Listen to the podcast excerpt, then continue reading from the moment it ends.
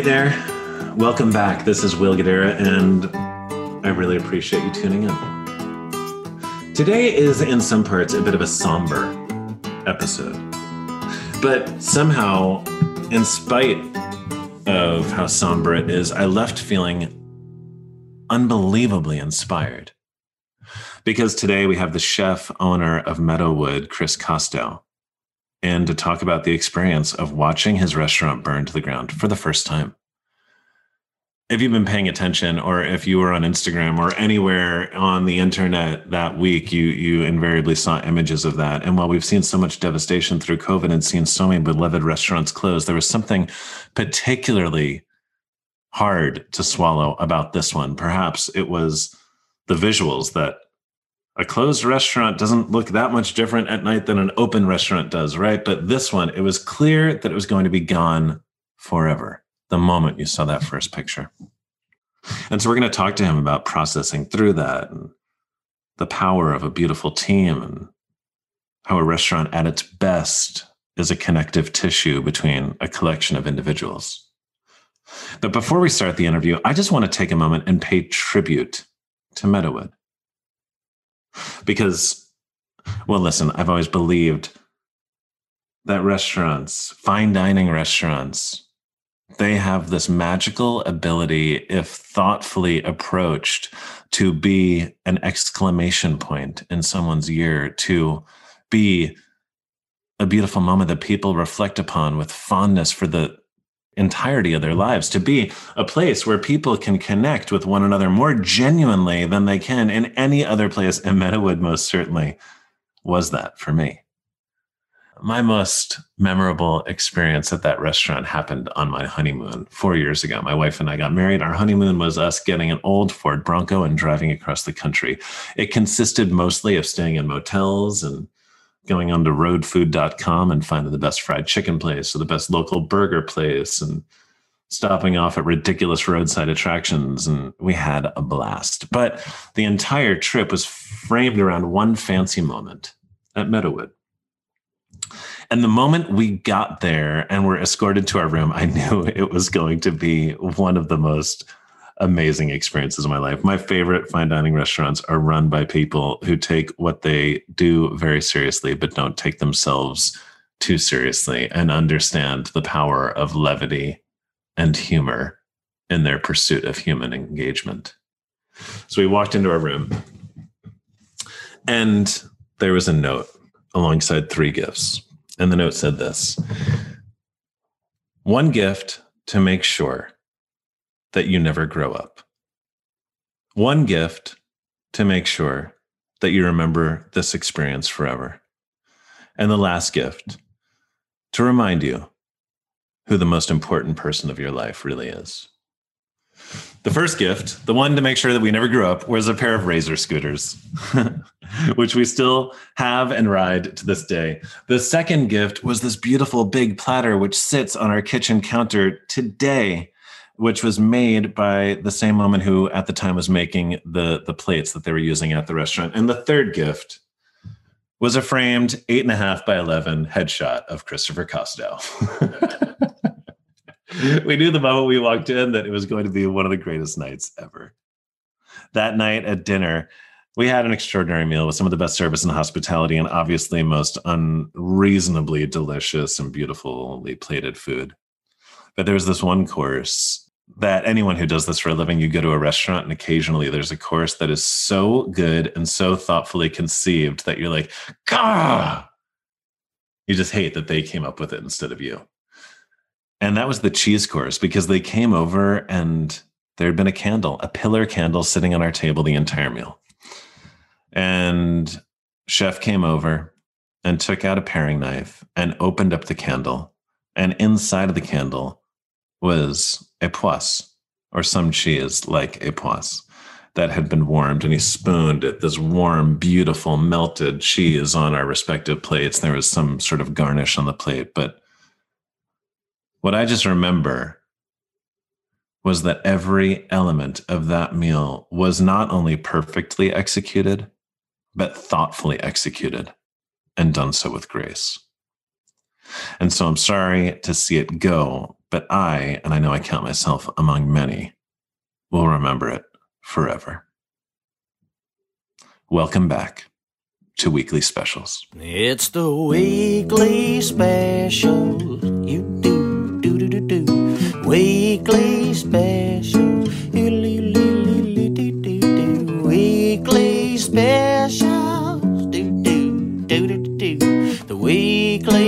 Weekly specials. I'm so excited to welcome our next guest, although I really wish it was under different circumstances. I've known Chris Kostow for, I don't know, one, two decades, a really long time. And he has been running truly one of the best restaurants in the world, the restaurant at Meadowood in Napa Valley. But sadly, as everyone listening has surely heard, on September 28th, the restaurant and other part of the resorts that it resides in burned down as a result of the glass fires in California. Meadowood was many of the properties destroyed as the fires burned more than 36,000 acres. With everything that's going on in our industry right now, that day was certainly a devastating inflection point for all of us. And I'm really, well, I'm just happy to have Chris here so we can talk about it. What happened, how he's feeling, and what's going to come next. Chris, thank you so much for joining us. Thank you for having me. So we've texted a little bit since that happened, but I'm sure you're being overwhelmed by texts and phone calls from a ton of people. And so I tried to give you space. This is the first time I'm actually talking to you since then. And so just set the scene. Like, what happened? What was your experience? When did you find out what was happening? Where were you when you found out? All of that. That morning is a Sunday morning that Sunday morning followed a Saturday dinner service that was so special.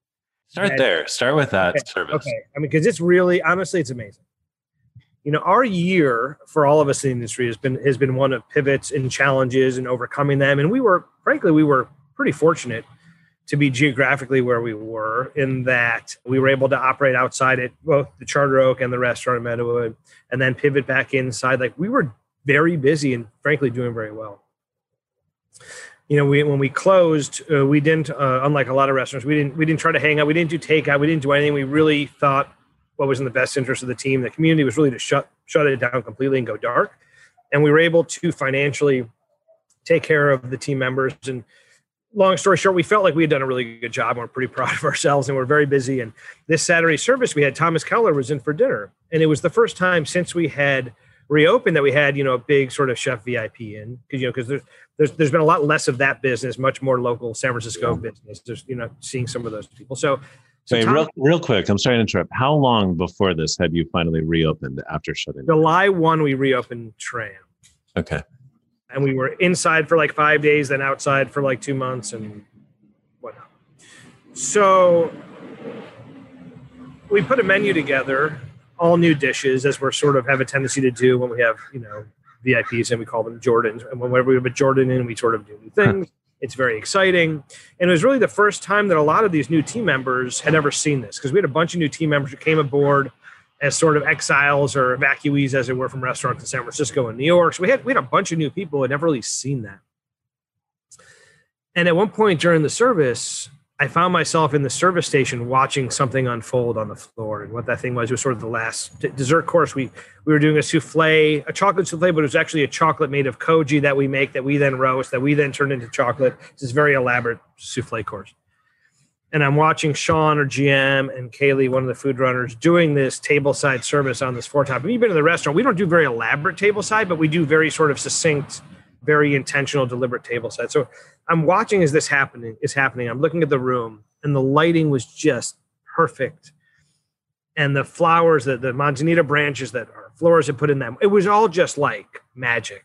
The way the, the shadows were dancing on the sort of the pitch ceiling of the room. And I'm watching the table side happening, and I'm watching Thomas's face look up uh, and his guest sort of looking at the other person as all this things happen and the smile and the warmth. And I, I did like a fist pump, like Tiger Woods, you know, like, and I was just like, I was so happy with where we had come from, with who we were, and where we were going that like I I couldn't stop talking about it that night. and I couldn't stop talking about it the next morning to my wife, saying like, "It's just it's such." I was like, "It's such a magical place that somehow it it it stays for me personally forever engaging, and as a product, I feel like it gets better, and it's just like this never-ending spring of sort of of inspiration and and and fervor, and it's just." I was just I was so happy about that. And then, you know, that morning, that Sunday morning, I start getting texts saying, "Hey, are you guys okay?" And I, you know, look at our now very well used fire maps, you know, fire apps, Yeah. and the fire in Angwin, which is like, you know, eight miles further down valley. So I take a drive to check on the restaurants and talk to the team. We actually opened that day for Charter Oak. We were closed because it was a Sunday for the restaurant in Meadowood. And as I'm driving south on, on Highway 29 and looking east to the mountains of Angwin, you're like, I, we've seen a lot of fires here. I'm like, that looks not good. Because of its proximity to, to Silverado Trail, i.e., its proximity to people and the town. And I checked in with the team. I went home, actually grabbed my kids, and we drove to this little street by ours where you could you can see unfettered. I have an unfettered view down valley, and we watched the fire. We watched the planes and the choppers, you know, trying to fight the fires. I wanted my kids to kind of see what they they knew of fires and had been evacuated, but I wanted them to kind of see the process. So after watching for a little bit, we go home and we pretty promptly get evacuated ourselves. Cops come to the door, get out, get out, get out. And we've done this before. we were evacuated three weeks prior. We've been evacuated multiple times. And it was such that I- had no belief that the fire was going to get anywhere near our house. I literally brought nothing with me. I left my car. We checked into a hotel in downtown St. Helena, brought the kids' school clothes, thinking they were going to go to school the next morning, and literally was like, I'm not, I'm not like, we'll be back in tomorrow. So that night, another fire breaks out on the opposite side of the valley on Spring Mountain. We happened to see it because we were coming back from downtown Napa that night, and and you're just like, this is this is really bad. Power goes out of the hotel. It's raining ash, all things that we've seen before. And the next morning, we're like getting ready to evacuate. We're going to move to Marin. We're going to get out of get. Clearly, we did not evacuate far far enough. And I start getting texts. Hey, Meadowood, there might be some fires in Meadowood. And I remember saying to my wife, I'm like, what would happen if Meadowood burned down? But like completely as a joke. I drive down to Marin. I'm at my parents' house. I start getting more messages from people kind of on the scene, some fire guys I know. Uh, head of engineering at Meadowood is a little more involved. He's like, hey, the restaurant, there might be an issue with the restaurant. I'm on conference calls with people. Everyone's saying it's fine, it's fine. And then uh, I call my director of operations because there's a lot of lot of texting going back and forth and rumor mongering. And I said, listen, we don't know anything. Everyone just chill. We don't want to, you know, add fuel to the flame, pardon the pun. And he's like, Chef, haven't you seen these pictures? I'm like, no. So I'm driving at this point. He sends me that picture, which I think many have seen now, of fire just pouring out of the building. And I'm like, okay, you don't come back from that. and that was it. And, you know, I'm just sort of driving and processing, and my wife's crying next to me, and the kids are crying. And I mean, it felt like someone died, and it still feels in some way like so- someone died. I mean, it, it almost seems silly. It was a building, it was a fancy restaurant, you know, owned by people of means, frequented by people of means. You know, we're okay. But it, it felt and it feels like something really big was lost. And I, it took me for a long time to process. I still sort of am. Did you Uh-huh. believe it right away? Like in in moments like that, I know it's the case when I've lost people in my life where you see it, but somehow there's a part of you that doesn't allow you to fully internalize it. I I understood it immediately intellectually, and only now in dribs and drabs am I beginning to understand it emotionally. And it happens when I think about an object, our plates, or what, whatever that thing is, the new freeze dryer we bought, whatever. Hmm. And you just you start to realize sort of the the the gravity of loss only in respect to the human and, and actual capital that went into the thing. And again, you know, there's much greater tragedies in the world than a restaurant lost you know i mean it, it- there was much greater tragedies that day than a restaurant lost you know there's people who lost their homes. There's people who lost their jobs forever. I mean there there's so i try I, i'm very mindful of that and i talk to the team about being mindful of that. But for us that, that was our place. That was our center of gravity. And again only now am i sort of emotionally sort of absorbing it and, and understanding it. I feel like, yeah, okay, it's a building, and inside of the building are a bunch of plates and pieces of equipment and all of that. But I mean, to me, a restaurant like that, and I've I've had one before as well. it it represents not only a culmination of years of work, but also the thing that people wake up and get out of bed to do, not just you and your general manager, but an entire community of people. A thousand percent. And I, I wrote a lot after the thing, and that was what I kept coming back to. Was that the thing is not the physical thing. The thing is that connective tissue. And it's the connective tissue from the kitchen to the farm to the front of the house to the office to the guests to the community to the artisans, all those things. There's that connective tissue. But there's almost more importantly, sort of within that, there's that impetus, that energy, the unstated goal of all of it, which is to get better and to be great, to build this thing together. And that's the loss that you feel now is there's there's there's nothing tethering us together and that that work doesn't exist right now. And that's the loss. It isn't the plate. It's the fact that we the energy spent finding that plate or the energy spent sourcing a better duck or the energy spent working on that new dish have nowhere to go. And that's just a very unique feeling for someone who's i mean i've been there for 12 years. I was at restaurants my whole life. That's what we do. You you seek to improve. You seek to amaze. And now it's sort of gone and I think that's what we're all sort of grappling with and why I'm really trying really hard right now to, to recreate in some fashion a physical space because I've realized without a physical space meaning for us to work in, because without it, there's no there's nothing tethering us together, and that's where the beauty lies. Yeah, because the room itself, I mean that in the in the opening of this podcast, I talked about what that restaurant has meant to me and the experiences that you guys have created for me and and the people I love and the room is extraordinary. But it was the people and the things that you guys created that actually made it what it was. Yeah.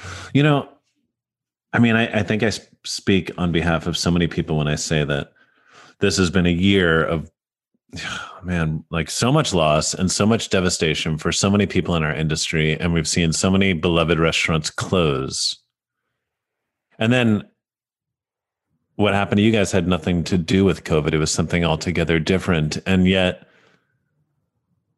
it's not a restaurant that closed, it was taken away. And in some ways, I mean, in a lot of ways, the end result is the same, but it felt so much more traumatizing to see. But in some ways, I don't know, more punk rock, you know, you know, in some ways, like, you know, better to what is it? Better to die than fade away or something. You know, burn out. And- yeah, better to burn exactly. Better to burn out than fade away. You know, I mean, what's that's that's, that's a better narrative. I mean, it's actually perfectly Kostow. there's, something, there's something there's something about legacy in that in that in that somehow. You know, there's something about the re- that restaurant deserved that kind of. I'm not gonna say it's the end because we'll see what happens in the future, but that restaurant deserved that kind of finale, as it were. You know, yeah. flame just shooting out of the thing. You know, just utter sheer destruction. Literally nothing left. Not a plate for someone else to use. You know, not. I mean, nothing. And yes, tragic. Yes, dramatic. But like, what what followed from it, and the amount of affirmation that we got from our community, from our industry. I don't know. It just felt like. I don't know. It felt like that. Like it was a that that was a chapter in a larger thing, and it was a well written and well concluded chapter. So can we talk about that? Because I think in the last six months or however many months it's been now, like the amount of community within our respective communities and the industry at large has been one of the beautiful silver linings of all this, right? Like a group of vehemently independent people for the first time in our collective history are actually working together in our fight for survival. And you felt that, I'm sure, in extraordinary doses. Can you talk about that a little bit? Yeah, I mean, we live, you know, we're in a town of 5,000 people. And, you know, we're an hour and a half from San Francisco or, you know, closest city. So I oftentimes feel that we're not, there's no feedback here. There's no, I don't know how people see us. I never have and maybe that's my tendency towards the negative, but I've always felt, you know, a little, I don't say slighted, but I've always felt like we weren't appreciated. I, I, always felt like the product uh, was not commensurate with the amount of attention we got. Um, Rodney Dangerfield. A little Rodney Dangerfield. You know, I, I believed wholly in what we did and how we did it culturally, in terms of product, in terms of space, in terms of uh, narrative. Like I've always, I really believe, and I, you know, we're both people who travel and eat. I always felt that that restaurant belonged in the pantheon of, of restaurants. But and it, maybe it always existed there. I, I just I, my point is I, I don't know, and I never knew how people saw us. and it's interesting. It takes something like that. You know, it's a bit of a, what you see is it's like you're at your own funeral and you're listening to people eulogize you. And there's something interesting about that, even more so, I think, for the team to see that outpouring and to see that their work uh, was felt, was was was recognized, and was understood. That means a lot, and you know what goes into restaurants like that, and how sometimes you feel as though the emotional math doesn't pencil, and that you're just you are just pouring your guts into the thing, and you'll never get that amount of respect, admiration, love back. You just can't. It just doesn't. There's no way that pencils. But at the very least, to see that upon its conclusion, upon its destruction, it meant something to people. It, it can't, I can't overstate how much that meant to to me and to the team. Can you? Yeah. And by the way, like you're right. That is the the essence of what we do for a living. You give all of yourself constantly in order to fill other people up. And listen, invariably we do it because the act of giving is the thing that fills us up to an extent. But I can only imagine how emotional that must have been with, with the team. So what do you what do you guys do after? Was there a coming together event? How have you how have you connected with one another following this experience? I mean, at the onset, at the onset, because everyone was scattered because everyone was evacuated, so people are all over the place. So at the onset, with just an email, I was like, "Listen, you know, I don't have it." I, I was very honest. I have no answers. I have no path. I have no idea. Uh, you know, just know that you know I'll circle back soon. Just know that we're thinking of you, meaning myself and Martina and the family. We're thinking of you, and we'll we'll circle back. And that and there's a lot of processes involved. You know, same stuff we were doing all throughout COVID is how to keep people employed, furlough, layoff, how to make keep people with their benefits. All of that very sort of technical stuff acts as a bit of a salve that you you have something to focus on, and we focus on that pretty hard because it has to be done right. How we communicate the team has to be done right. How we take care of the team has to be done right. So that acts as like this weird medium through which your care, concern, and sorrow funnels. So, but after that's done, after a tentative plan has been made, we took the whole team to the site uh, a couple days ago, which was the first time I think the whole team had kind of been together. And I've been there quite a bit. I find myself just going there, oddly enough so we took the team there to walk it and to look at it and i mean it's it's it's i thought that i was going to be able to go to that space and stand in a burned out kitchen and understand what had happened. Yeah. It, there's nothing there. I mean i can't describe sort of the degree of just like it just it's there's nothing there. The violence of a fire like that's just insane. But to, to your question that that was the first time we'd all gotten together. And as to whether whether when we're going to do it again I, I just don't know. I mean we we have plans and we have events and activations and things we're doing and we're trying to create a lifeboat for everyone right now in terms of creating um, frankly another rest- restaurant locally to act as a workshop for tram to keep everyone working to keep the farm working to keep it all going. But that's a little ways off. Dude i, I just want to take a moment though because i've seen so many people lose their restaurants temporarily. And either because they don't know what to do and they feel like an obligation of being a leader is to always have the answers or because the only person they're thinking about is themselves mm. not talk about the thing either run away a or b not acknowledge that the thing that was most lost was the connective tissue between a collection of human beings that together created something extraordinary. I don't know another restaurant that was. I don't know another restaurant that was more prepared to deal with this. I mean, you know, we mentioned COVID, but you know, year to the day that the restaurant burned down, we lost one of our team members who died in a car accident on the way home from work that night. So there's literally a year before the fire. We just had a lot of things, I think, that have that sort of have prepared us for this. Like we know how to. I feel like I've learned how to communicate. I'm not you have that little bit of you that wants to shut down and not be in charge, not be the boss, and not be not be the person people look to to have answers. But like that that passes pretty quickly, to be honest with you.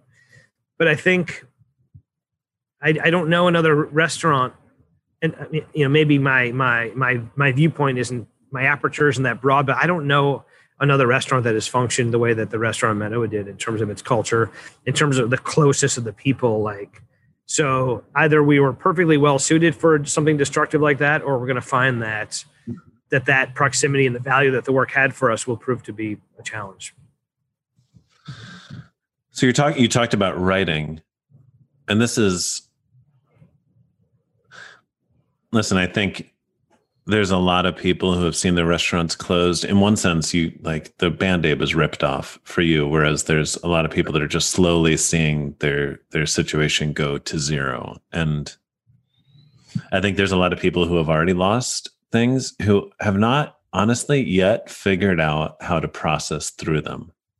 Maybe they've like moved past it, but moving past it isn't enough. You need to move through it and it sounds like you've been doing some stuff and i just think in moments like that learning from other people around how they move through things is is a beautifully cathartic thing. And so could you share some of that? You know i wanted to should I say this? All i could think of and all i have been thinking about is i want no matter what happens in the future no matter what happens going forward my singular duty right now is to is to create and share an understanding of what the value of the thing was.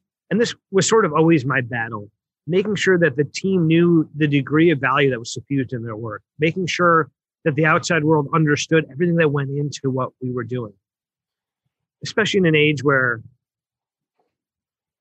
you know, there's a bit of an assault, uh, certainly an, an, assault on restaurants, certainly an assault on fine dining, certainly, certainly an assault on restaurants that are fancy with white, with, you know, with with chefs like me. Like I totally get that. And I always felt like I felt then, I felt even more so now, like an obligation to show our team the value of what they do. And I sort of wrote wrote this sort of eulogy of sorts. As I said, that that last service was so just so special that I sort of wrote out a summation of the night, sort of talking about the dishes, but then using the dishes to show all the density and all the content, all the personal experience, and all the things that went into each dish. You know, it's a very rambling, deliberately rambling sort of like, you know, talk about the the duck and we got the duck from this guy and that guy married like all of the all of the history, all the narrative that goes into a menu that I wouldn't even expect a guest to understand. I wouldn't even want them to on it, you know. But that's sort of what I wrote out and I sort of interlace that with that sort of the tram aphorisms, things we usually just say all the time, you know. You know, being fancy doesn't make you great, being great makes you great. You know, a restaurant's just a collection of people, like all those sort of things that I really and I don't know what happens to this document. You know, I think we're going to send it to our our you know as a you know I need communication to our people. I'm not I'm not sure, but that was really important to me because, as I said, I look at myself as a defender of the the value of what we do. I think the restaurants have so much value, not just the economic value to the people and to the communities, but like a spiritual value and a bit of a something that lies in contrast to a lot of the negative things of, of the modern world. You know, sort of the deliberateness and the the the totally irrational amount of energy we put into servicing other people. Like if that if people don't recognize the value of that, I think there's a much broader and, and, and more more and, and, bigger issue. So I'll share it with you. I, I, I don't know. I don't know if it I don't know if it's possible to sum up how I felt about the thing. And I'm no great writer, but I but I tried. Hmm. I mean, I would say you're not the first person that I've heard talking about the idea of just putting pen to paper and almost writing just trying to articulate the experience, whether for you it was that of that one night, which invariably in the way you wrote it encompassed a lot more than one night, or others that have tried to put down words of the entire life of a restaurant, because almost in doing so, even if the restaurant's gone, the story is yours forever. Right. And there's something powerful about that. Yeah, and it's you know, in, in, hearing you say that selfishly, it's also about validating the amount of years I put into the thing. imagine, imagine if it means nothing or it's never seen as having meant anything. I mean, granted, obviously meant something to me, but there's some there's a, there's a piece of the selfish at play too. You know. What was the lowest moment, or do you think you've had it yet? I, I would. The outpouring of support that I was talking about earlier as an affirmation like reading that, like, you know, from people texting me or on Instagram or whatever, like, I wouldn't say that was a low moment, but I would wake up and look at that stuff and like just fucking bawl like a baby. and still, when sympathy is expressed, like I'm fine, like I'm pretty stoic and, you know, I can brush things off. But when people come up to me on the street or, I, you know, it's a small town you know, I go to the supermarket or whatever. I, when people like, it's a small town, people know me and they know the restaurant. When people stop me on the street and they express their condolences and they fucking mean it.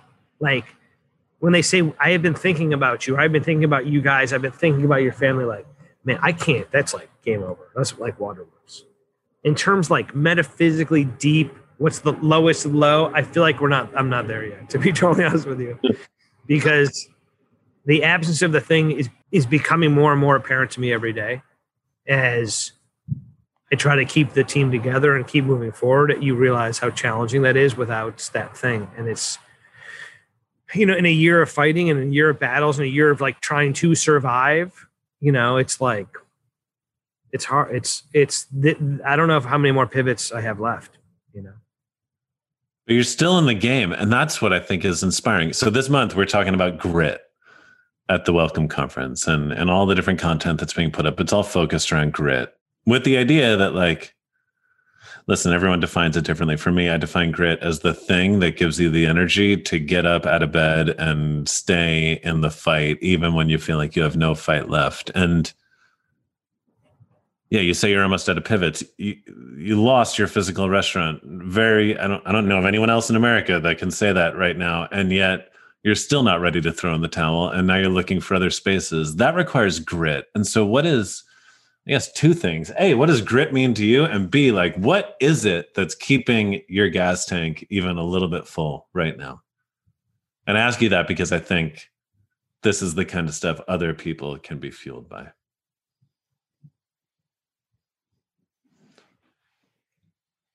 At, at no point have i ever been like ready to give up. I, mean, I, I just think it speaks to the, the same energies that go into restaurants like that. It's totally unreasonable, or, or even beyond that, to, to build careers like these. Like it's totally unreasonable to think when you're a young cook that you can get to a certain place in your career. It's totally unreasonable to believe that like you can make a difference in your cooks' lives or in your guests. Like it all, it's all totally fucking irrational and unreasonable. And it's it, it comes from a place of sort of irrational determination. Maybe that's grit. I don't know. But we we're all this industry is the the, mo- the hardest working, most industrious people, the most creative, resourceful people. People to be successful in this industry, you need to be good at so many things. I mean, you see it in your life when you deal with uh, people within other industries who have like one job, you know, and you often, I'm sure you lament why they're not doing that one job better. You know, there's something like I am in awe of people in this industry and and that's I think that's where our I think that where our collective grit comes from. What was your second? What was the second part of the question? Sorry. Well, just like what is like what are you tapping into right now to to keep a reasonably full gas tank? I mean, there's a lot of things. I mean, you know, at my weakest days, it's fear of irrelevancy. You know, it's fear of like you see chefs all the time or people who are at a certain point or apex in their career who just disappear and they're probably living happily maybe in you know on a beach somewhere but you know, in our game, and I'm sure you I'm sure you've had similar feelings. Like relevancy is real is real capital, is real collateral. Like It's really important. If you're gonna run expensive restaurants, you best be seen as being really good to justify that price. You know, I'm saying like it, it, the fuel of all of it is relevancy. So it's important for me that that that that remains so. And while we have other projects we're doing, I learned so much more after the fact than I understood prior how important reputationally something like the restaurant that it was. Yeah. So in terms of what keeps me going, it's the desire to not lose that thing, especially sort of where I am in my career and my age and with young kids and you know you have a you have a life built around these restaurants. I'm sure you can speak to this but even better than I. And then one day you don't have it. Mm-hmm. And your first instinct is probably like, well, I better get that back. so I right now I feel a little bit like Wiley Coyote, like chasing the roadrunner. I'm kind of like out over the cliff because I've let momentum. Like I, I make, I want to make sure that that is is not what happens. That I'm not just what I'm doing is not just the result of momentum. That I'm being deliberate and thoughtful about the decisions I'm making. So I, I don't know. I don't know if, if I know yet if that's what I'm doing. I don't know. I don't know. I don't know. No, but you listen, you're right. I can speak to that. I can speak to how much of our identities can get wrapped up in the thing that we do and in the things that we create. And listen, the week after it was announced that I was selling 11 Madison Park, yeah, I there's all these fears that start flooding in around did I do the right thing? Is and I know that I did the right thing. At the beginning of that year, my dad said, Hey, ask yourself what right looks like and do that. I know that it, the resolution was the answer to that question, but will people even give a shit who I am? And da da da da da da da da. I forgot about you like right when that happened. No, I know, I know. This is the when I texted you, you were like, "Who Oh, does?" like, Will who? Oh, you mean the old EMP guy? Oh yeah, yeah, yeah. Where's that guy been? oh Yeah. man. Yeah. I'll just say that I can relate. And the moment, like the the weeks following, like not, you know, like you get up, you go to work. That's what you do. And then all of a sudden there's no work to go to. In the beginning, it's almost paralyzing. And then there's this beautiful transition where for the first time you get to dream about, okay, I get to build it all over again. And what will I build this time? And once you get over, left your attic. wait, say it again. Haven't left your attic since. Yeah, exactly. exactly. I've just been up here in the attic doing YouTube shows ever since. No, but actually, it is one of the things like with COVID. COVID is this time where so many people have had time to relax. And there was a minute there halfway through the summer, I found myself so overwhelmed that I didn't have the space to to dream and started to create space to do that. But Can I ask you a question? yeah, Did you have an impulse, sort of as either the dissolution of EMP or you leaving EMP or whatever it ends up being? Did you did you have an inclination to immediately somehow continue in that same trajectory to maintain in some fashion that which you had, had you had lost? Yes. And I'll tell you, I guess this is the first time I've been saying this publicly. I was a week away from signing more than one restaurant lease in New York City when COVID hit. Wow. And I'm not grateful that COVID happened. There, like just like everyone, there was a lot of devastation loss in our world. But um, Will. Guidara happy for COVID? That's the headline. but I'm happy I didn't sign those leases. I'm happy I didn't rush so quickly into what was happening next that I didn't actually take a moment and take stock around what I wanted to build rather than just, I want to make sure. And we're, we're, we all have this opportunity right now. Rather than running back to what we were doing, we have an opportunity to run towards something instead. is what you've concluded you want to do now, or whether or not that's taken shape, I don't know. But is it, is it different than where your head was upon signing those leases before COVID? Yeah, it's. I mean, it, it's not fully resolved, but it, it will be different. I mean, I don't know anyone that hasn't learned something about themselves through this that they didn't know about themselves before. I like the the soul searching and the perspective gaining and the opportunity to reconnect in more deep ways with the people we love and the things that we've learned from those people about us and about them. And Don't you think? I mean, something I, I think a lot about is is sort of the the economic precarity of our industry already, coupled with what we've seen with COVID. I'm having a hard time not being very conscientious of that when it comes to decision. Meaning, this is a hard industry to make money in, and therefore it's a hard industry to support a family with. yeah, And again, that was thrown into even sharper relief during COVID, where you know you see the fragility of all of it. And I'm trying to I'm trying to make sure that I'm making decisions that you know will provide for my family long term, but not make decisions solely based on that. And I, I think that I think that's that's that I find to be a challenging thing that people don't often honestly talk about. You know, we have to be we're expected to be poets and dreamers, but I think we also in this industry, I think we want to be financially okay. You know, and there's not a lot of paths there. Well, I mean, my hope, and I and I want I want to ask you this question just about how you're thinking about rebuilding not only Tram if you do, but how you want to see the industry around us be rebuilt. But listen, the, the overall theme for this five month conference is reinvention because listen, we have an opportunity to re- to reinvent because for the first time, like we've seen our industry come as close as it ever has to a standstill, and it's much easier to make changes when things aren't moving at all, right? And there's clearly a need, right? COVID exposed the underlying vulnerabilities in human beings. The people that had underlying vulnerabilities got more sick. And the industries that were inherently not stable got hit the hardest. And ours is one of those. And our margins weren't good enough. The people in our industry weren't getting paid enough. And by the way, all of those things, all the issues with our industry are in conflict with one another. Mhm.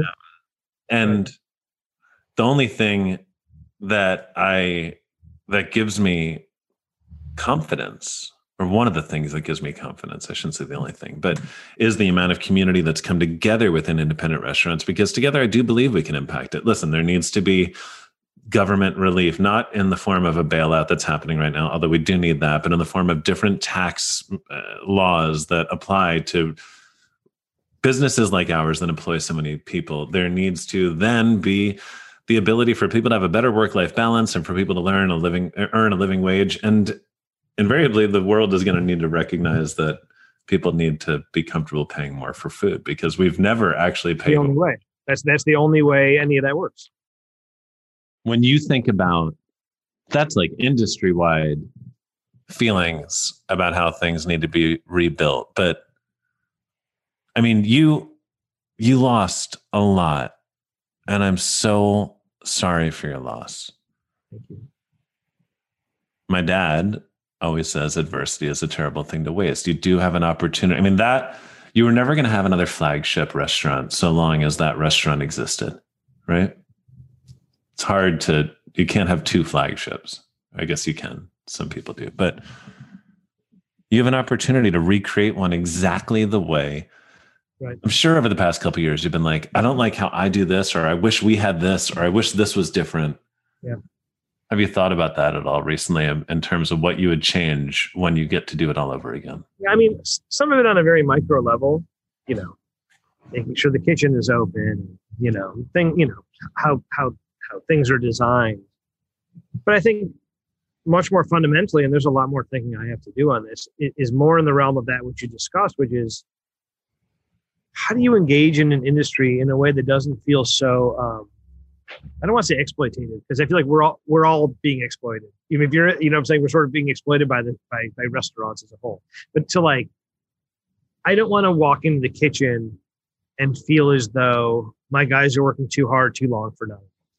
And especially at Tram, we paid really well. I mean, that we we ran we ran a specific model for a three star restaurant, which was like we had six cooks. Okay, so it was a very small team. They made they did very everyone did very well. It was a really sort of an interesting model. And that's sort of how we dealt with it. But there's a lot more time left to consider how to redo it all and redo it in a, in a in a better and smarter way. I think the cultural part is really important for me. Like we, you know, I was there for 12 years or so, and you know who I was 12 years ago versus who I was a year ago, or these are sort of two fundamentally different people, which I would hope would be the case for anybody in any profession or in their lives. If we're not growing or learning or improving, then there's clearly something wrong. But I feel as though I feel as though in sort of re, re to redo it all, I think that would be where my focus is, ensuring that the progress we made in our later years in that restaurant, in terms of kitchen culture, in terms of work culture, in terms of how we paid, all of those things, that that would be the first thing you write down, and you work backwards from there. Because what oftentimes happens is you say, "This is what I want to cook. This is what I want things to look like," and then your fin- your financial model, at least how you how you pay people, sort of follows. And I don't want that to be the case. You know, you asked what sort of the darkest point of this whole thing was. I think it, I think honestly, in in thinking about it and listening to your question, I think the darkest point was, you know, a few days after the restaurant burned. Actually, while while we were evacuated from our home, and our home almost burned. I mean, we got within you know 20 yards of our home burning down too. Oh. You know, as we're evacuated from our home, having no idea what's happening with our home, I get reached out to by the Chronicle, who's San Francisco Chronicle, is putting an article together about, you know, uh, the legacy of the restaurant, and you know, they wanted they wanted to. I think, I think that the intent was let's. It's a mixed legacy because you know we found people who worked there a long time ago who really didn't like the guy, and said it was a bad a bad culture and all that. That that was the lowest point. because then you know you I labor under this assumption that I'm doing things the right way, and I'm laboring under the assumption that I'm a different kind of chef, and I labor under the assumption that I'm doing things different than how I was treated or treating people different than the way I was treated. Because I worked for terrible people, terrible, terrible people, and I always prided myself and prided this restaurant on being a different example of what a three star kitchen. And to hear people complain or hear people from you know 10, 11 years ago still carrying with them a feeling like like it wasn't a good place. It bothers me at a few levels. It bothers me because I don't want anybody to feel like that, first and foremost, because I felt like that for a long time. In, in thinking about some of these chefs I work for, I still feel it. It also sort of calls into question or throws a shadow on on the legacy of the whole thing, or at least that was the intent, I think, unfortunately, of, of an article. And that really, really bothered me. Now, I was then reached out to by 100 former staff. I mean, everyone was very like supportive, and that's great. And I think probably in any business, I don't know. I mean, I don't, I'm not trying to be dismissive at all. I, I, I, it's I'm really trying to internalize and understand all of it. So I'm not being dismissive. But I think probably in any business, you're going to have some percentage of people who worked for you over 13 years who don't like you or who are fired and don't believe, agree with why or whatever that is. But, you know, I, I want to be the best example of the thing. And that article really that article really, really bothered me because I said it sort of it sort of tried to cast a, a pall over a lot of work and a lot of people's work. And it flew in the face of what I said earlier was a lot of my intention of defending the work that was done, defending the industry in which it happened. And that was clearly sort of a journalistic, you know, ready, fire, aim, meaning there was sort of an assumption of what restaurants like that are. We're going to find evidence that it's so, and there's our conclusion. And I found that troubling on a variety of levels. Yeah. I mean, what I'm hearing, like you said a moment ago, and I just want to re-articulate that because it's a powerful and it's a part of my shared experience. In the beginning, when you are not at the top and you're trying to get to the top, all that matters is being the best you can be every single day, and everything else comes second and then you get you you gain some momentum and you start to feel some confidence. And then you're like all right now i want to invest in the culture and i want to do this and i want to do that and you want to do the other thing. And yeah i guess one of like brian canlis's older brother matt I, have i've shared this before because i think it was really powerful. He, he's a he's a pastor and there's a, an older woman in his church that came in one day and she said i pray the things we're forced to do today are things we choose to do tomorrow Hmm. That's awesome. And, and as it pertains to the restaurant experience, like, yeah, when we rebuild, I love what you just said. Okay. Even if it makes like a couple months before we get to the level of excellence that we're trying to get to, let's start with the other stuff and back our way into that. Exactly. Exactly. Exactly. Because, because, you know, if you'd asked me 10 years ago, I would have thought in that way. We're like, it doesn't, we're going here. Hold on. If you can't hold on, then get out. And yeah, it's easy to improve your culture when you have great talent around you and the restaurant's full and you don't have that pressure to it to get somewhere. You know what I'm saying? So it's kind of a cop out to say it's going to be really crappy at first, but when we get good, it's going to be okay for everyone. That's yeah. bullshit. That's yeah. not fair to the people involved. I, you know, I didn't get it. I didn't know it. I was young, and even though he, might, he probably in my mind at that time, I thought I was doing things the right way. But I was also young and dumb, and you know, trying to build something. And it again, it, it it should bother me. It should bother anybody like me that anybody carries with them a feeling that things weren't good like that. Yeah. So, yeah, that was my low point by a million miles. I appreciate you sharing that. Dude, I'll tell you what, it's great to connect with you about this. And I appreciate you being so open about the whole thing. And I'll tell you what, like when we did the first cookbook at 11 Madison Park, I think in in the introduction, the way I wrote about it was I was so proud to do that cookbook because restaurants are an art form, but unlike paintings or music or movies, which in a hundred years can be experienced in exactly the way they were intended. Restaurants only live in the memories of the people that ate at them. And when all of those people die, the restaurant's kind of gone forever. A cookbook or some sort of written material is the closest we can come to memorializing something. That said, the way that Meadowood lives in my memory from my experiences there, I truly believe you created one of the absolute best restaurant experiences I've ever had. And I know that I'm not alone. It's the sympathy that gets me, man. You gotta stop doing that. I love you so much, man, and I can't wait to see you in person soon. Let's make it happen. Thanks for having me. Thanks for coming on board. All right. I'll talk to you soon. All right, brother. Thank you so much for joining us. And a special thanks to the incredibly generous sponsors who give us the resources to not only create this content, but to deliver it to you. Perhaps the greatest gift is that they have given us the opportunity to connect with you here, even during a season when we're unable to connect with you in person. Those are our friends and partners at American Express, at Resy, and at San Pellegrino. We appreciate you all so much. That catchy music you hear, that's by our friend Aaron Ratier. He's amazing. Check him out. And to the team at the Welcome Conference who's been working so hard this year. Obviously, Anthony Rudolph and Brian Canlis, you see alongside me on stage, but then Aaron Ginsberg, who's been running the show with a ton of support by Sandra DeCapua.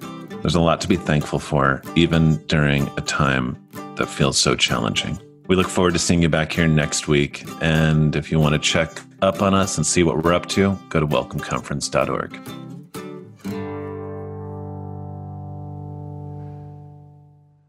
It's the weekly special. You do do do do do. Weekly special. You do do do do do. Weekly special. Do do do do do do. The weekly special.